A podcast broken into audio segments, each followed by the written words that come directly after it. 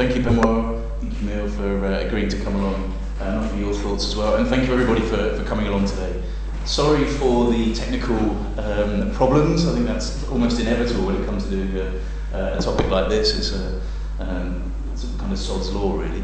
Um, can everybody see that okay with me sitting here? Is my big head in, in the way, or can everybody see okay?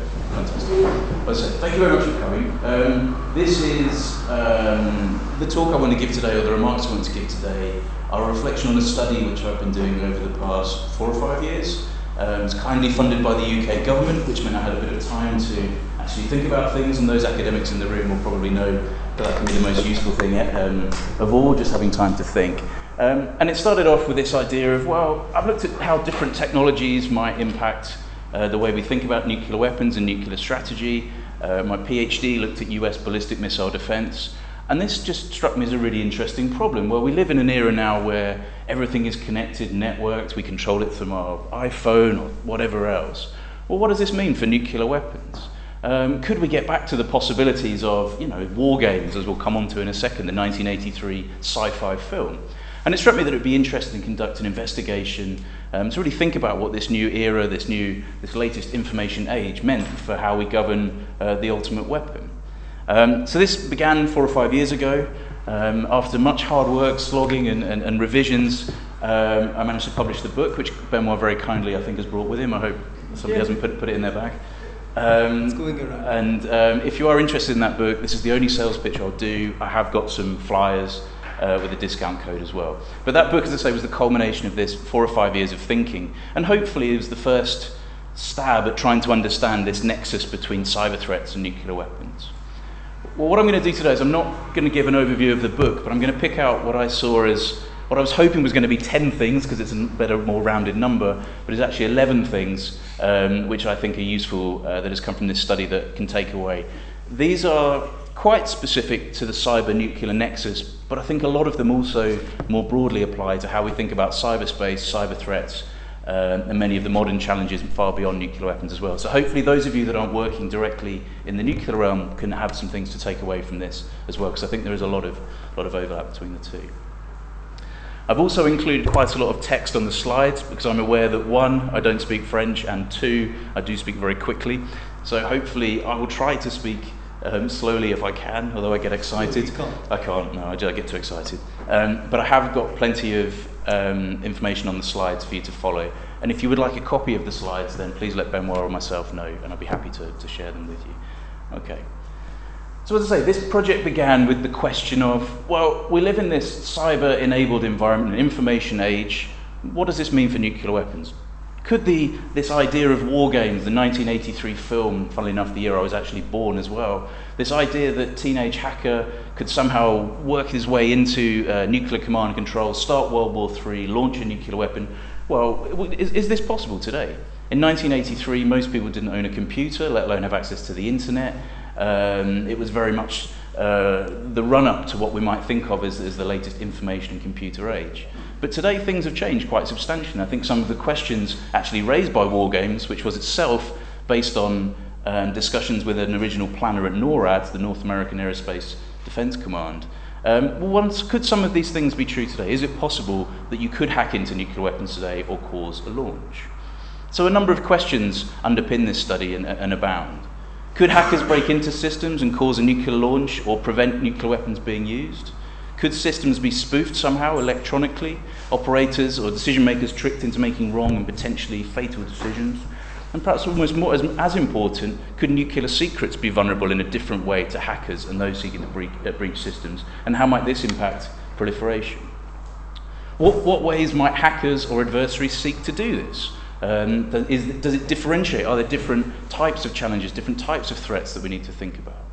What exactly does this threat look like? We hear a lot in the news and the media and, and a lot of hype, um, but actually it needs to be unpacked and thought about. One, what we mean about cyber, as we'll talk in a bit, but also the different ways, the different mechanisms, different tools, and different challenges um, that this means. How much of the hype should be believed? Cyber Pearl Harbor, Cyber 9 11.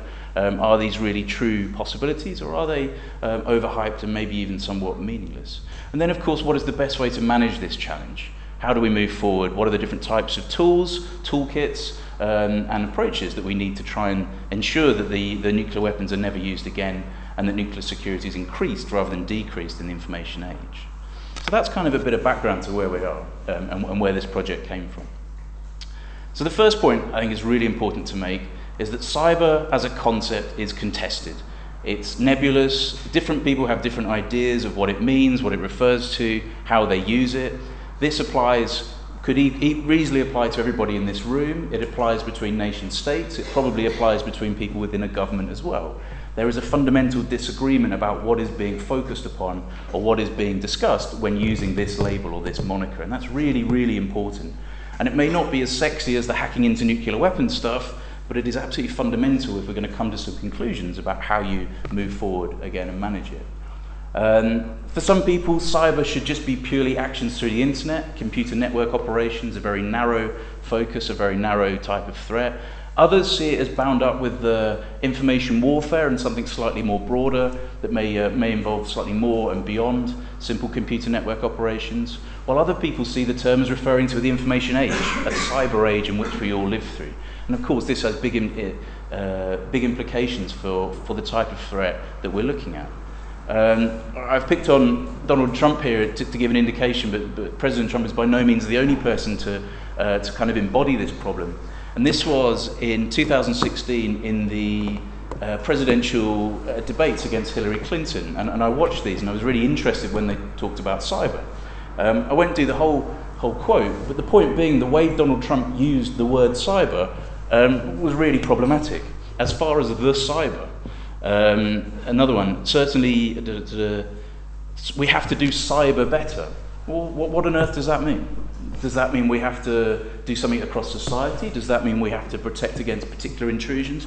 And Donald Trump is just, I think, an example of how this word is used in so many different ways uh, for different people. And this means quite often people, analysts, and as well, and also states talk past each other, this threat, and that's a position that I think we're in today. Um, in my view, and this is not a, not a panacea, but I think it's a way of working forward, is we need to split the concept of cyber up into a set of tools, operations, and capabilities, the things you can do, um, and a context. Because a lot of what we think about as a cyber threat or a cyber challenge is actually contextual. It's about um, the, the, broader kind of framework within which we think about problems and with which, within which security, or in this case, nuclear weapons, um, are thought about. Now, I think that's a useful way of sometimes um, breaking the two up and, and maybe bridging the gap ever so slightly. It also, I think, when we look at cyber analyses or we want to make a, uh, conduct a piece of work on cyber threats, it makes sense to work back from what it is that you're actually trying to analyze. Um, try, I, at the start of this project, I spent months and months and months trying to come up with a definition of cyber that would allow me to look at particular problems, and I, and I went round in circles, to, to be honest. What makes it easier is to look at the problem you're uh, seeking to analyze and work backwards. What types of things do we need to look at? What might a cyber analysis um, include? This is not perfect, don't get me wrong, and you could even argue there's a case for getting rid of the term cyber altogether, but I think it allows you to get at the different nuts and, nuts and bolts um, that cyber uh, or a cyber challenge actually involves uh, and encompasses. Point two, another really important point, although I hope they're all very important points. Um, cyber and nuclear are different. Um, there is, and I'm sure you've seen it and you're aware of it, um, a real tendency to try and use nuclear or nuclear strategy, nuclear thinking as a framework for thinking about cyber threats, cyber challenges, etc. There are some similarities in some ways, and the questions are likely to be the same that we ask about it, but I think the answers are fundamentally different. Um, it is a flawed analogy, and it often, I think, leads to flawed um, recommendations and, and, quite often flawed analysis by using the two. Uh, a good way of thinking of the two, and this is not my idea, it, it's borrowed from elsewhere, is a difference between weapons of mass disruption, something that is likely to be temporary, specialized, ongoing all of the time, secret, um, and operating at a lower end of, of crime, nuisance, possibly espionage, um, as opposed to weapons of mass destruction, of which nuclear weapons are, um, which are almost diametrically opposed under every one of these. And as I'm sure you're all aware, that the, the two bombs that were dropped in Japan in August 1945 killed around 200,000 people. It's very hard to envisage a cyber attack that would cause a similar amount of damage, death, or destruction, particularly a cyber attack that couldn't achieve that without unleashing the potential in something already there. Um, so I think it's a really important uh, difference to take there. The targets of cyber attacks, with some exceptions, I agree, DDoS being an obvious one, tend to be very specialized, need an awful lot of knowledge of the system being targeted, might need a lot of intelligence, might need a way in, all sorts of things. Very specialized. Um, the, the Stuxnet attack on Natanz would be a very obvious example of this. Whereas generally speaking, nuclear weapons um, don't need anywhere near the same amount um, of sophistication and precision um, in, in how they conduct their operations, particularly, of course, for counter value uh, target strikes against cities. There's no um, established tradition of cyber non use or, or, a taboo, um, or, or I think, anyway, that the verification regimes that we've had in the past for nuclear arms control um, could be replicated um, into the cyber realm. In fact, it's quite, quite the opposite. In the nuclear realm, you have to be quite transparent and quite obvious with what you've deployed and what you've done. This is, in a sense, the whole point of how you deter somebody by showing what you've got. In the cyber realm, you really need to make sure that somebody doesn't know what you've got because otherwise they'll rush to patch against it and defend against it. So it's very difficult to show that cyber capability in a different way um, to which you would try and do with your nuclear weapons. And this causes lots of problems um, in terms of transparency and in terms of traditional methods of arms control based on verification. It's also important to note when we think about the two uh, that an awful lot of cyber operations occur right at the other end of the, what we'll talk about in a second, the threat spectrum. It is somebody making your computer go off. It is somebody trying to steal your details. It is this. It is not somebody trying to cause millions and millions of deaths through a strike. Um, so yes, there is possible to have strategic or even warfare in cyberspace, possibly, or at least um, the use of weapons. Um, but the majority of stuff happens at the other end. And that's why often this analogy of, for example, cyber threats can't be deterred or uh, cyber threats are as bad as nuclear weapons really doesn't make sense. It's a lot more complicated than that, a lot more graduated when we talk about it. Uh, and this tendency to use the two and the model, which I think is an obvious one, albeit perhaps a lazy one, um, is, is, has been a key reason why we've, we've struggled to formulate any responses and recommendations moving forward. Three, because of the framework I use to understand cyber, it means that some cyber challenges are inherent and don't involve attackers, don't involve all the sophisticated weapons and everything else, but are just naturally a result of the complexity and sophistication of computer systems. Um, the things, this idea, you may have come across this concept of normal accidents, the idea that something, or, the, the theory that something it could go wrong, will go wrong, and often in ways that you can never actually foresee. Well, this has always been a problem in the nuclear enterprise, not least because of the twin requirements that nuclear weapons always have to be used, but at the same time must always be safe, um, although traditionally states have erred towards the always be used side. And this means they can never be as safe and secure um, as you might want to make them. But it's also the increasing complexity, the tight coupling between systems, and the, different, the interaction between the different components. And this causes problems. This means things just can go wrong. And the reason I use this um, uh, the reason I use this as part of a cyber explanation is because most of these systems, computer systems used in command and control, missiles, aeroplanes, submarines, but also, of course, across society, are becoming more and more and more complex, more and more difficult for anybody to actually understand. And this, I think, creates lots of possibilities for things to go wrong, and often in ways that nobody could ever foresee. In the 1980s, and this is by no means the only example, but there were lots of um, incidences where computers, albeit quite rudimentary computers, caused problems, false attack warnings, uh, a training cassette tape was loaded into uh, one of the uh, loaded into the main computer mainframe, which um, showed a showed a Soviet attack. This was of course a training tape; it wasn't real, but it was taken as real for the first part. Um, a faulty computer chip went wrong, and this simulated a, another type of Soviet attack with missiles and whatever else. And the, the, the point being, at this point, the, even these fairly rudimentary computers um, caused problems. Things went wrong, and this caused false alerts and caused, um, could possibly have caused much more problems um, in a different scenario. Today, all of these computers, all of these systems are being modernized, more further digitized, um, and becoming more and more complex to the point where I think very few people can really understand how they work and what is going wrong. In the 1980s at NORAD, you could see the smoke coming out of the uh, chip that had, that, that had um, uh, that, that was faulty. You could clearly see that a cassette tape had been loaded in, but today it's much more difficult to see what has gone wrong and trace the pathways of how it works. So this is why I think that some cyber challenges or challenges of the cyber age um, are actually inherent and it could actually be the most important ones. Of course, all of these problems um, can also be ways in for a possible attacker. Most obvious example of this would be zero-day exploits in software, but also a whole host of other things across systems as well. As a general rule, the more complex computer systems become, the more likely they are to have different ways in, problems, unforeseen errors, um, and require patches, which I'm sure all of you have um, for your computers. I think that the, some of the best work that I've tried to draw on here, and I know it's something Benoit has looked at very closely as well, is the work of Charles Perrow, this idea of normal accidents. And I would argue, and others have kind of done the same, that we could think of normal nuclear accidents, that actually at some point an accident in the nuclear realm is bound to happen, and that further, further digitizing, modernizing, and making more complex nuclear C2 and nuclear operations only makes this more likely. Um, and I think that's a real, real worry. Um, there's a lot of literature on this, so we can talk about in Q&A, but perhaps we don't need to do just now.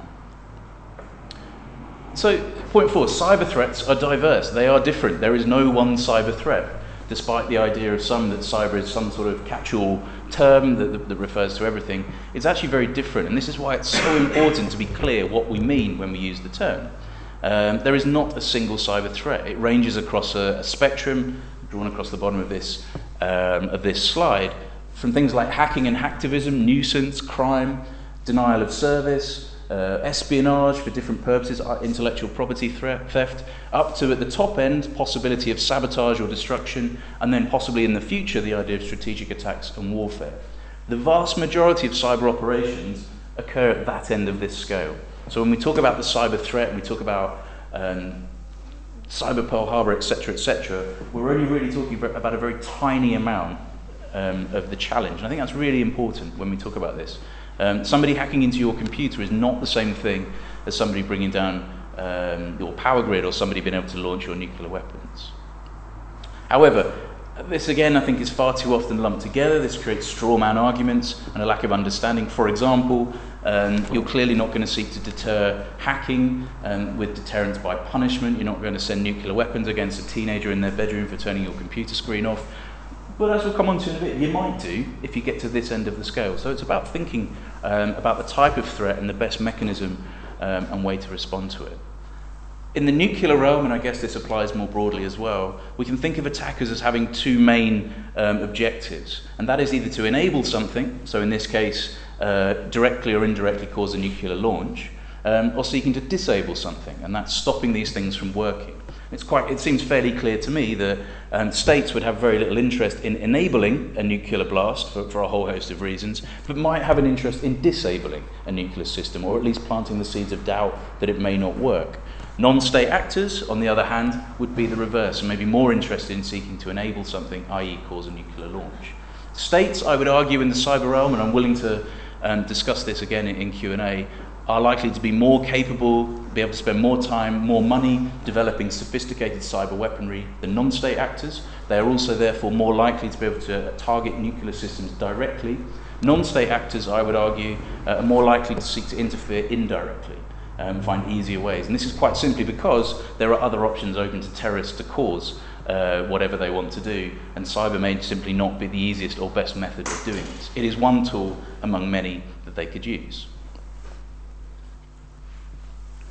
Number five, air gapping is not a panacea. So the idea of separating your computer system from wider networks, the internet, uh, and, and, unsecured, oh gosh, um, and, and, any unsecured networks uh, more broadly. This is not a panacea, which is something I've come up against again and again when it comes to the nuclear weapons enterprise. Because, of course, most nuclear systems, particularly those directly involved in weapons, are not connected to the internet. They are, however, connected to different networks and rely on lots of software uh, and, and different computer components.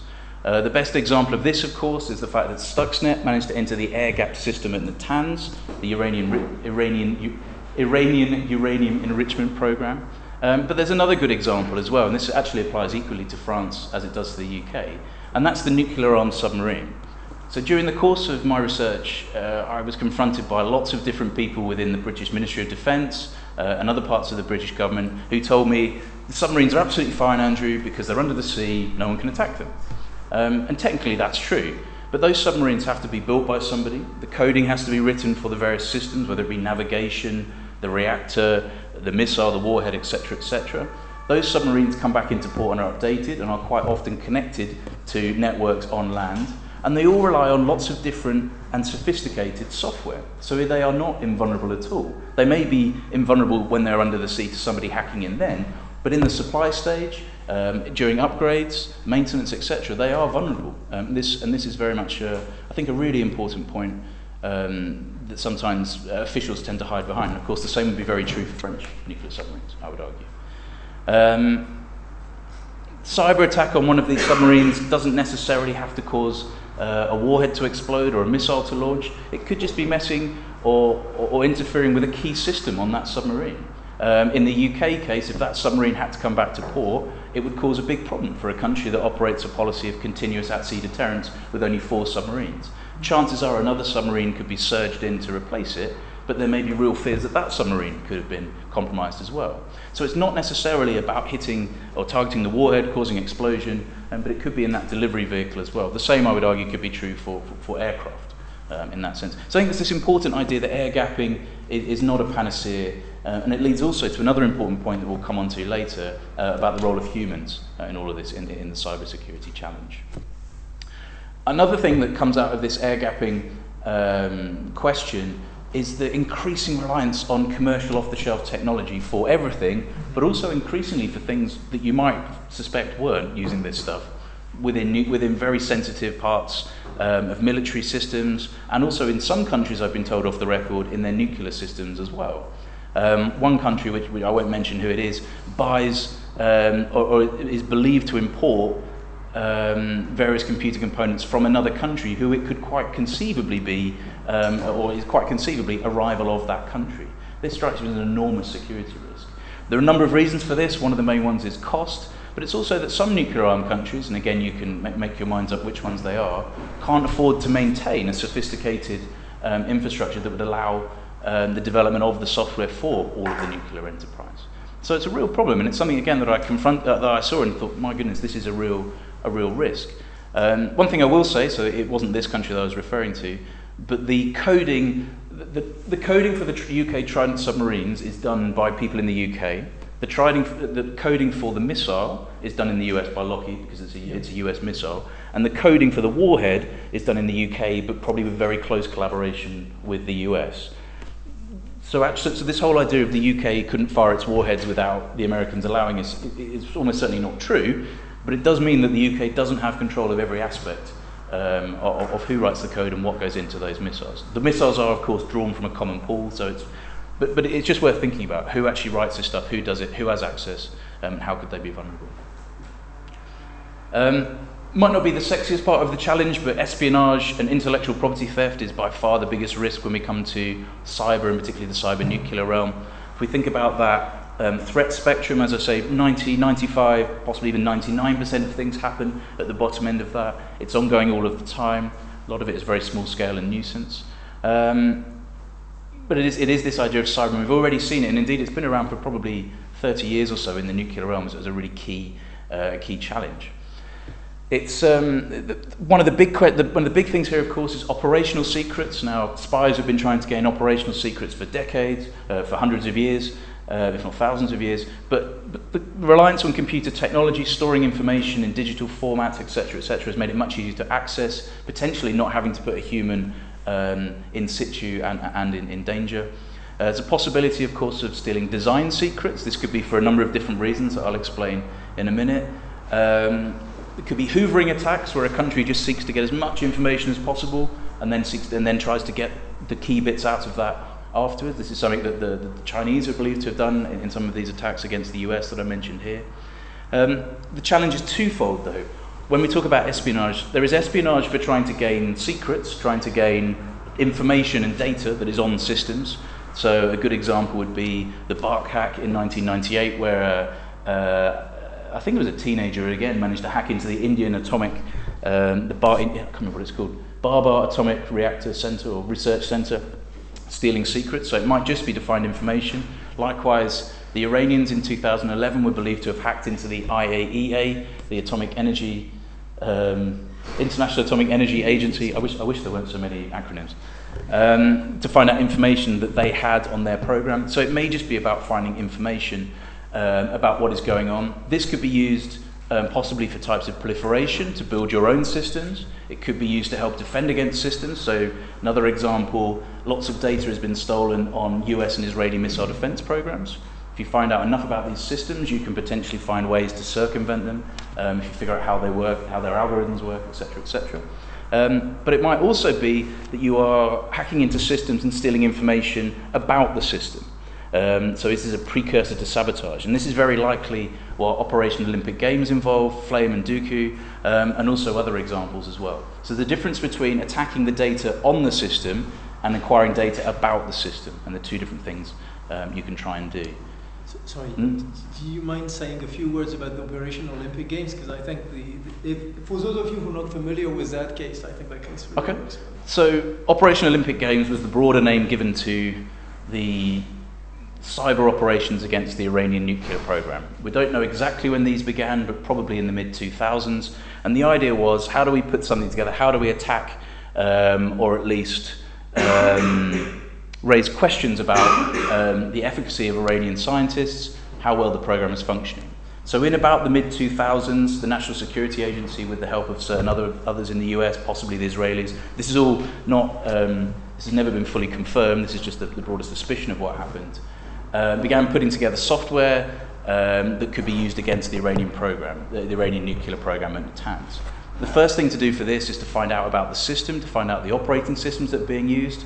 Also, you need to find a way in. Um, so, the, so the belief is that Flame and Duqu were ways of finding out about the systems, which software, which, pro- which processes, etc., etc., were being run, and this then laid the framework or allowed them to construct a weapon um, that could enter into the system. Uh, the aim of this, it's believed, was just simply to send a message rather than actually destroy the Iranian system, uh, the Iranian enrichment program. It caused limited damage. It definitely set back the program by a certain amount of time, um, but really did send shockwaves in Iran about, wow, this is a very new way of how systems could be attacked. And this, of course, was, was Stuxnet, the infamous Stuxnet, or perhaps better thought of as Stuxnets, because there were several different components to it. Um, that, that remains the biggest and most obvious example of, of a cyber attack against the physical, uh, causing physical destruction, um, but may not be the only one, as, as we'll come on to in a bit. Um, I'll talk about cyber sabotage. I just do want to finish off on, on the espionage and IP theft. Um, it probably can be traced back to the 1980s. It's ongoing all of the time. Um, and I think becomes a real challenge when you put together, for example, cyber, cyber espionage, uh, which acquires nuclear secrets, 3D printing, um, and the possibility of, uh, of non-state actors or, or, or current non-nuclear weapon states now. It's been used in the past, so it is believed that the Chinese acquired um, details of the US W-88 warhead, which I think is the one used on uh, their submarines, uh, quite an advanced warhead, and this directly facilitated the development um, of much more miniaturized um, Chinese nuclear weapons. So there are examples of this, and, and these are by no means the only one. Point being, espionage, being able to access these types of secrets, having the computing power to do it, and this possible, uh, possible introduction of 3D additive design printing um, is a really interesting new problem when it comes to cyber espionage um, and proliferation. So deterrence can play a role. Um, but this often it, it, really isn't an either or um, either or question, which it so often is. You'll speak to some people, you can't deter cyber attacks because of attribution, or you don't know, etc., etc. Some people say you can. The truth is, you can probably deter some cyber attacks depending on where they are. Others you have to deal with in a different way because there are a range of threats and a range of challenges. They need different types of responses to manage it. It's a cyber toolkit as much as it is a response, uh, a cyber toolkit uh, in response as well the vast majority of cyber threats, particularly the ones that we experience on a day to day basis, are best dealt with through better cyber hygiene, which is not, despite the fact we've just done it, plugging things into your computer, um, picking up USBs, downloading things, clicking on stuff. An enormous amount of cyber threats, cyber operations can be thwarted just through better cyber hygiene. Um, uh, another good example of this, when I went to the UK Atomic Weapons Establishment in Aldermaston a few years ago to give a talk, I didn't really, I didn't think um, or, or I didn't put two and two together and I wasn't allowed to take my computer in. I then asked, would it be okay to download my presentation onto a USB stick to take in? Um, and they very obviously said, well, that would actually, you know, that's clearly you can't do that either. And it's just thinking about it, these types of things actually block an enormous amount of threats. And it's just simple things sometimes. It's simple um, things that humans can get wrong. And it also represents, as we'll talk about, one of the most obvious ways in. Um, it's just humans not thinking about what they do, um, etc.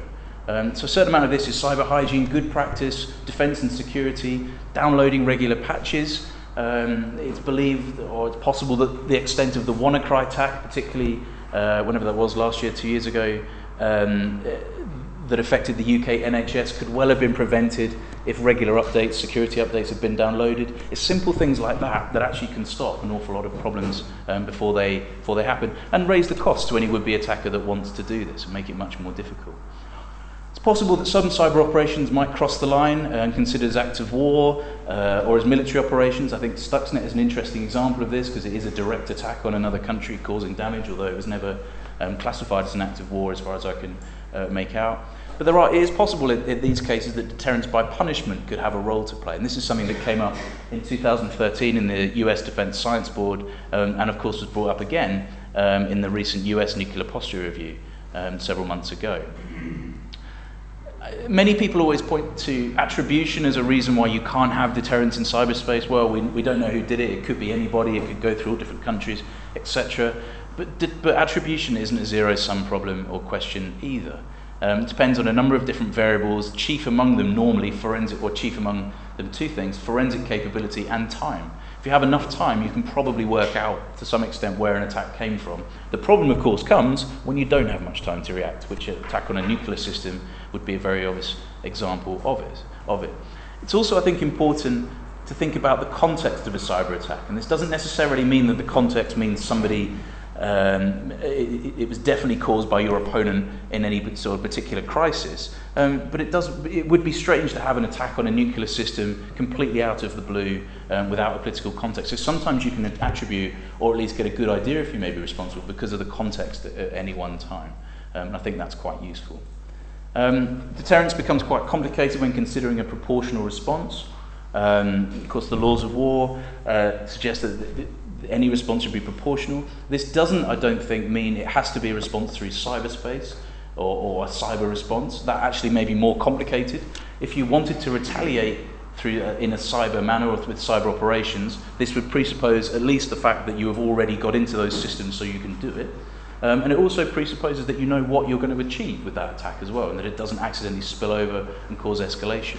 And I think the general idea is that if the, the, the, idea of proportionality is if an attack causes something akin to that that would have been done by a conventional munition, then there is no reason why you can't use a conventional music, uh, munition, musician, uh, munition um, to respond.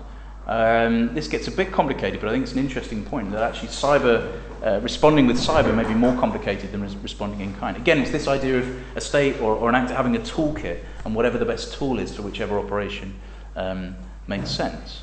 This does, of course, lead to questions of cross-domain deterrence, uh, and this is, this is complicated. And finally, whether it could ever be possible or right or a good idea to under, underpin deterrence uh, with nuclear weapons. Now, the US Nuclear Posture Review report released, I think it was three months ago now, makes this link. Um, nuclear weapons could be used in response to a massive cyber attack. Now, it's difficult to envisage what that cyber attack would look like to require that sort of response, um, but it is an interesting linking between the two. Um, as we'll come on to, I think more likely what you might see is nuclear weapons could be used in response to an attack involving cyber. I don't see, for several reasons that we'll come on to, why a state would seek to do that on its own. And cyber is much more likely to be used alongside other things um, to augment and exacerbate um, their impact as well. But it is there, and any state that has nuclear weapons um, as, as its ultimate guarantor and has not explicitly said that it won't do this, um, has linked the two things at least, at least in theory. Um, the UK, I spoke to a UK official who said, look, it doesn't make an awful lot of sense to, um, to threaten uh, to use Trident against a cyber attack at the moment, but who knows what happens in the future. And if you do conduct a serious, sophisticated, um, it's hard to think of it, but an existential cyber attack against a nuclear armed state, then you run the risk um, of a possible nuclear response, however far-fetched it may seem. So it's an interesting linkage. It's not helpful in a lot of ways, um, but it's a, link, a linkage that's explicit in the NPR uh, and, and, and, um, and implicit um, elsewhere. Key point to take away about deterrence, though, is let's not forget deterrence by denial as well. A lot of talk about deterrence by punishment is how you react after an event. Key, the other key part of deterrence often gets forgotten, um, is how do you deny something? How do you stop or prevent or, or raise the costs of somebody carrying out these things in the first place? And I think that's something that often gets lost in the deterrence debate. Um, I think viewing cyber as a separate field of operations is very unhelpful. It makes sense administratively for a lot of uh, a lot of things. NATO has recently made it a, a separate domain of operations, um, and the reason I don't think it makes sense is because cyber um, is part of all the other domains. Cyber operations capabilities will be used in air operations, at sea, uh, in space, etc., etc. They augment, they facilitate, they're based on computers. So it's hard sometimes to see how the two separate. Um, I think it's quite difficult, and this is a quote from James Lewis, to envisage a pure cyber war where geek fights geek. Um, in some sort of electronic battlefield. It just doesn't really make sense. Again, I go back to this point. States will use the most, uh, the, the, the best tool for whatever they need to do. Right? If that's a cyber operation, it's a cyber operation. If it's a nuclear weapon, it's a nuclear weapon. Um, and it doesn't necessarily mean that something has to be controlled um, uh, within just that sort of sphere um, of influence. The other thing is, it's quite clear to me that one of the best uses of cyber in, in military operations is to prepare the battlefield. You'd want to use it to augment other things. You'd want to, for example, knock out an early warning uh, radar or put a denial of service attack or, or, do other things, and that would help facilitate your kinetic operations. So I think viewing them as separate is sometimes, um, in practice, uh, not, not, always, not always that useful. And this applies not just on the battlefield, but also strategically as well. And this is a project that I'm, uh, this is my next project which I'm going to work on, of thinking of cyber as part of a new suite of advanced non-nuclear weaponry. Um, cyber has facilitated advances, advances in precision strike, missile defences, undersea tracking um, technologies, uh, the possibility of underwater drones could be used, uh, new capabilities in space, uh, and other exotic things as well. And I think this is blurring that gap between what we always thought of as conventional and nuclear, um, and creating a new grey area in between. And cyber is very much part of that, not just so much just on its own, but as a force multiplier when taken together with these other capabilities um, as well. Cyber threats are most dangerous in a crisis, particularly a nuclear crisis. Um, I think most operations conducted against nuclear systems are probably manageable at least, uh, at least less risky in periods of calm. But during a crisis, this becomes much, much more complicated. Uh, direct attacks obviously would be far more problematic, but there's also the possibility of indirect attacks or ways of interfering with what I call the information space or the nuclear information space. Um, a really good example of this um, was back in two, four, uh, 2014. Hackers broke into the Israeli Defense Forces Twitter account and released this tweet. And it says, as you can see, warning, possible nuclear leak in the region after two rockets hit Dimona nuclear facility. Now, this was at a period of relative calm and stability and was fairly, fairly easy for those in the IDF to remove this tweet and replace it and explain that it was, it was false. But had that occurred in the middle of a crisis with Iran or in some other problem, it would be very interesting to see what type of uh, response that would have got. It doesn't need to be up there very long to change people's perceptions about what it is. It also means it becomes more complicated and difficult to trust the information that you're using and thinking about which sources of information you need to use. Um, another example would be the false uh, missile alert in Hawaii last year, where there's a possi- there, there was an alert that went out that a North Korean rocket was coming towards Hawaii or could crash in Hawaii. This again was false, but it's possible these things, if they happen at the wrong time, really exacerbate um, problems and cause crisis to escalate. I think there's a real question here about the more, more of a cyber context. The further we go in, the more states become worried about what, state, what others may do to their systems um, that you create uh, real pressures about use it or lose it, real questions about, well, we need to act first, we need to move like this. Um, and one of the big things I think a cyber context may do is reduce the perceived amount of time actors have. Benoit and I were discussing very briefly um, before, before, before we came here today um, what a Cuban Missile Crisis might look like in a, in a digital age. Um, you would have constant tweets, you would have live stream reporting, and you certainly wouldn't have the same amount of time to make decisions. Time that I think we now know was absolutely essential um, to the resolution um, in 1962. Again, terrorists, I think, or other, state, other non-state actors or third parties might seek to interfere in various ways, spoofing systems, false flag attacks, flooding the battlefield with misinformation. Again, it doesn't have to be a sophisticated attack. It could just be messing around with that information planners um, are using uh, or need to rely upon to make their decisions. We've already seen, and this is the uh, diagram in the what would be your right-hand corner, um, the possible use of cyber attacks against early warning systems in 2007. In this case, it's believed um, Israeli planners managed to hack into a Syrian air defense radar, um, essentially turning it off or making the radar show a blank screen um, to allow the Israeli jets to fly over um, without being intercepted. I suppose the analogy would be in Hollywood films when you see burglars or intruders turning off the CCTV cameras so they just show an empty hallway as they walk through. It's kind of the same idea with this. Um, still not a great deal known about this, but it does show the possibility of how you might hack into air defense radar and early warning radar um, to allow you to allow you to, to, to, to bomb or to, to intrude into a country unopposed um, and without without being uh, shot down or, or fired back against. The radar in question, I think, was Russian made and was used by a whole host of other countries as well, including Iran. So it gives quite an interesting example about what technologies could do and how it would work out. This, of course, wasn't a, albeit it was an attack on a suspected nuclear site, it wasn't on a nuclear state, but should such an attack occur against uh, a nuclear weapon state, it would cause enormous amount of problems and concerns um, in general. What all of this suggests, and I haven't done this research yet, but I've certainly got some good questions for it, is that we need to think, rethink, or think about how nuclear crisis and crises um, are likely to be different today than we theorized in the past. Now, it may not be that the ideas of the past were perfect, um, but there were certainly ideas that were used and developed and, and, and became incorporated in doctrine. But I would argue that in a cyber context, a lot of the ways that uh, a conflict would escalate, the way signaling would happen, um, the way things could be misperceived or, or miscalculation could occur, is probably going to be different, or at least needs to be reassessed because of this different context, not least because of things like Twitter, etc., etc., etc. And of course, the obvious thing to add here is that we have a, a president in the White House who conducts a lot of diplomacy through Twitter. Um, and if you are an adversary of the United States, where do you look for the official US line? Is it the State Department? Is it CNN? Is it the presidential spokesperson? Or is it Twitter? This creates a lot of problem, I think, of the information flow about how you make decisions um, in this context. Point 10 humans are a key part of this challenge.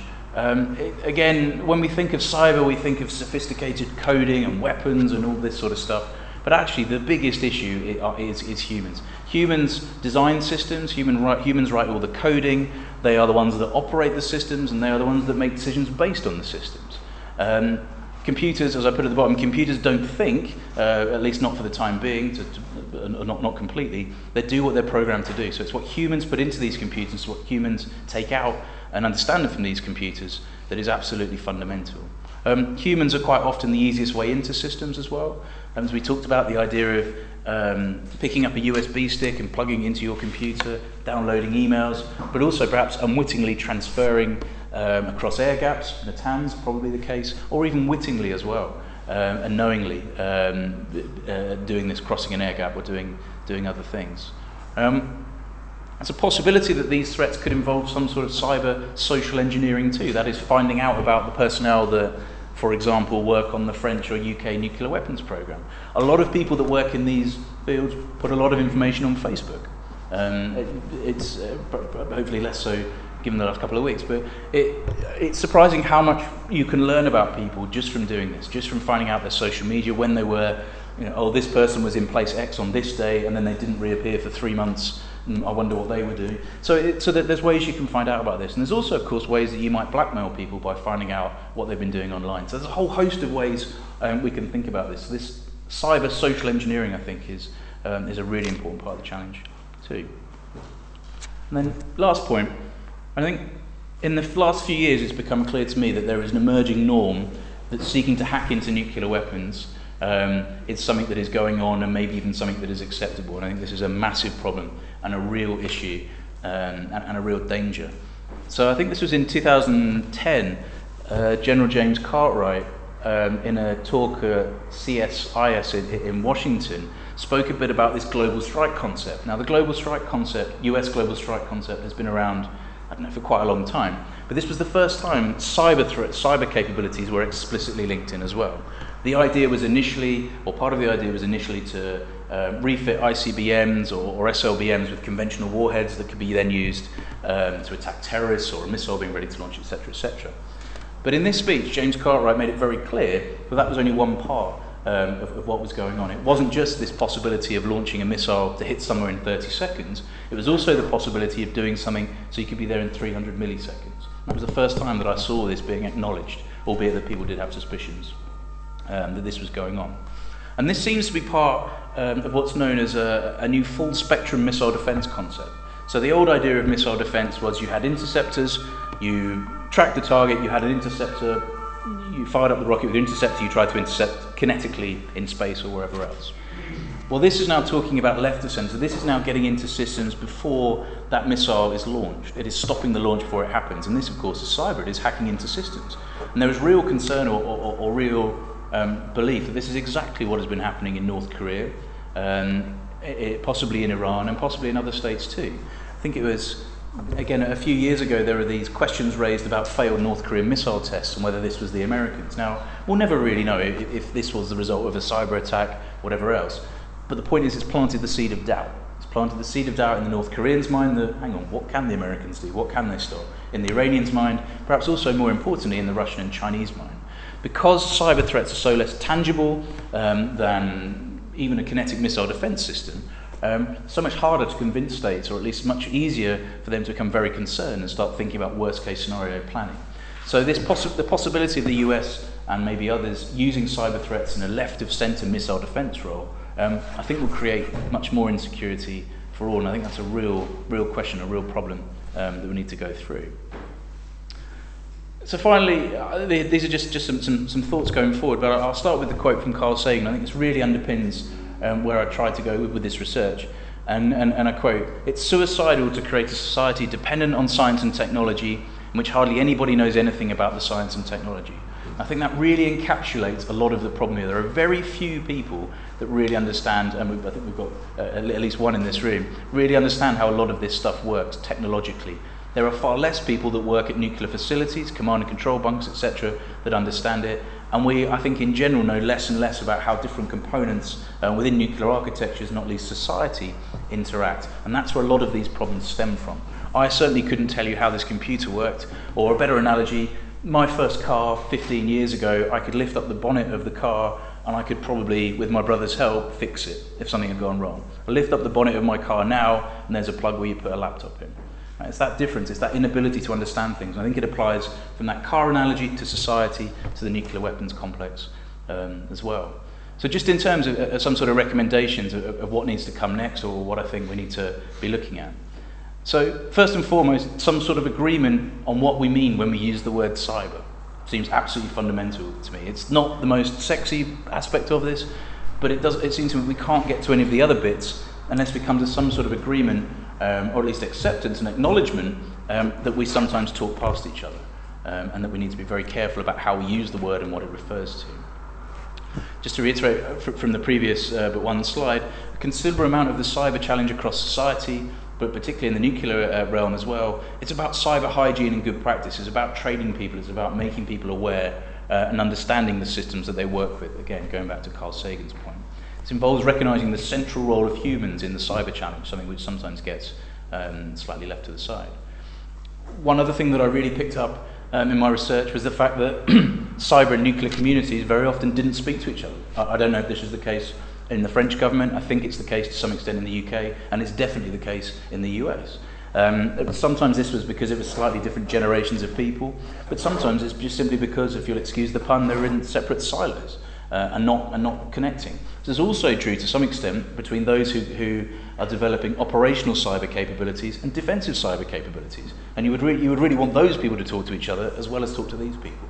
Um, it's just understanding problems from a different way, um, from across disciplines and from across government. And, who, and, and hopefully, I, you know, I'm, I'm an academic, I'm an optimist. Um, hopefully, this could happen across governments as well, where you share information um, you think about this. And there are, there are some examples of this, of the scientific exchanges between um, US and, and, and, Soviets during the Cold War, um, and others as well, that there is a possibility that you could do this, albeit um, it's very sensitive. Um, train and deploy teams of cyber specialists at nuclear facilities. I hope this is already going on at civilian facilities and, uh, and at weapons things. And going back to this idea of having people that understand systems. Um, it's no longer okay to have one of those big or we're not, we're not talking about one of those big boxes where you can physically see what had gone wrong and what had gone in. You need people that really understand the inner workings of computers and can react quickly, can diagnose problems if they are problems or attacks if they're attacks quickly um, and, prof- excuse me, and professionally. An idea that's doing the rounds in Washington at the moment is the idea is the concept of a global early warning center, bringing together people from different interested governments this might work well with, with representatives from nuclear armed states, NATO, etc., etc. Um, and this would clearly guard against third party or, or non state attackers Um, what really probably needs to happen in the cyber realm is a, it's going to be very difficult, is a move away from a fixation on state-based actors as a threat to working together against third-party threats that could really do some nasty things, particularly um, in the nuclear realm. Consider the development of, of, norms and certain moratoria. A really obvious one to me, which probably means that it will, will never happen, um, is an agreement not to attack each other's C2, with nuclear C2 or nuclear C3 with, with cyber. Um, I can see very little benefit from, from, from most states um, seeking to get in, interfering and, and messing around in somebody else's most sensitive nuclear control systems. You just don't quite know what you're going to do if you're in there. It doesn't really benefit anybody. I suspect it is probably happening, um, that this is going on, um, but I think it's a real risk uh, and a real problem. And this is one way I think when it comes to managing the cyber challenge of starting right at the top Instead of trying to work with an arms control framework that encompasses everything, every cyber activity, which I think is probably impossible, start at the top with what are the things that everybody really doesn't want to happen, and let's try and agree to that. Let's build trust and let's work downwards. Um, it's thinking of, again about these different types of threats and different levels um, in which they work. And then finally, uh, and again, I'm sure diplomats in, in New York probably won't thank me for saying this, but I think cyber and other emerging technologies, like the ones I've mentioned uh, the, uh, before, that have increased, they increasingly have possible implications for nuclear counter-force strikes um, and increasing the impact on nuclear weapons thinking need to be included in arms control discussions, possibly um, in, but bilateral, but also multilateral and NPT, etc. Um, I think we've moved beyond the era where you can just focus on nuclear weapons on their own. Um, I'm sure a lot of Russian and Chinese people would be, uh, um, officials would be very pleased for me to say that. Um, but I do think we have moved into a different era where we can't just look um, at nuclear weapons uh, in, in isolation. This is not to say that those frameworks necessarily remain the best way of dealing with it, but that I do think we need to take advantage uh, and become aware um, in these fora of, of, of a different context and different types of, uh, of operations that could be carried out. And then finally, just before, uh, so you're making ready to, to walk, the kind of the takeaway from the whole book, um, I, I don't want to sound like a Luddite, but in the cyber era, or in this era where everything is connected, um, when it comes to nuclear weapons, it makes so much sense just to keep things simple, separate, and secure. That might seem really obvious, um, but a lot of things we do, there's a real um, desire to have the latest technology, to have the iPad that can do this, to do whatever else, and, and to fall into the traps of technological determinism. And some things, I think, particularly in the nuclear realm, we might be better off not doing that. Um, so that's all from me, and I welcome any thoughts and questions you might have.